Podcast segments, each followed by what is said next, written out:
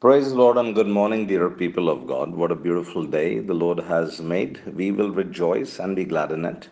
Let me encourage you from this beautiful passage of scripture which talks about our patriarch Abraham from Romans chapter 4 and verse 21. Fully persuaded God has power to do what he has promised.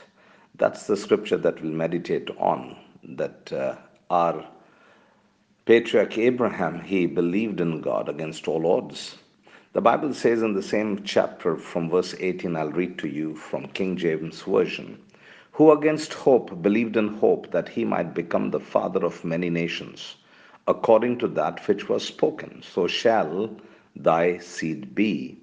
And being not weak in faith, he considered not his own body, now dead, when he was about an hundred years old, neither yet the deadness of Sarah's womb. He staggered not at the promise of God through unbelief, but was strong in faith, giving glory to God, and being fully persuaded that what he had promised, he was able also to perform and therefore it was imputed to him for righteousness. Hallelujah.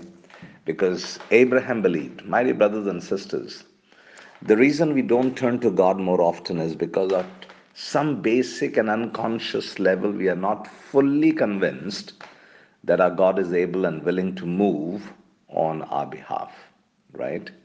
Being able to admit that to yourself is humbling it's also the point at which you begin to deal with your lack of faith in God.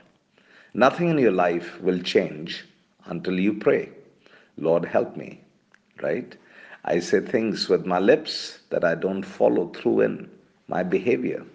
Once you begin to pray, that you can start walking through your Bible, rediscovering that God is able He's able to provide for you when you are in your wilderness. He's able to defeat the giants that stand in your way.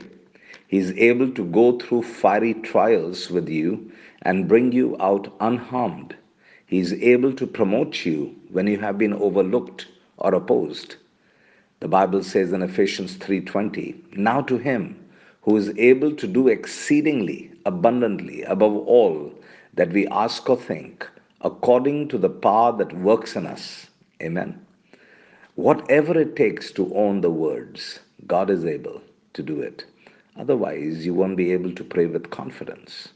You'll make a few wishes on your knees, but you won't be able to persevere in prayer until you know in your heart of hearts that God is able. Amen. And that He's willing. Nothing is too difficult for our God. He's just waiting for you to recognize that and come to Him in faith, asking for help. Amen. He will always answer, He will always come through.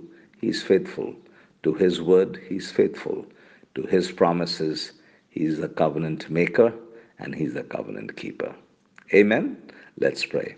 Father in heaven, we want to say thank you, Father, Lord, this morning. I pray increase our faith. Lord God Almighty, like our patriarch Abraham, that it was accounted to him as righteousness because he believed in you, Lord. Though he, he was 100, his wife's womb was dead, but yet he staggered not in believing on the promises of God. That's what your word tells us.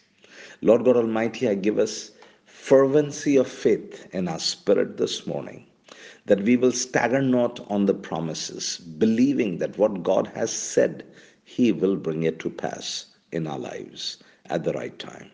Lord God Almighty, I pray that even today, build us up, increase our faith in you, in your word. And I pray that, Lord, you will help us, O oh Father, those times where we have operated in unbelief Lord, you will help our unbelief. Forgive us and give us the grace to overcome our challenges of doubt and despair that the enemy brings into our mind. This morning, O oh Father, we yield our lives into your hands. Have your way with us, in us, and through us. And let your name be glorified. I lift up your flock into your hands, O Lord, as they step out into the jobs and businesses, running the errands for the day. Give them great faith. Lord, that they'll go, go out in the name of the Lord and they will come home, Lord, rejoicing being successful in their endeavor for the day.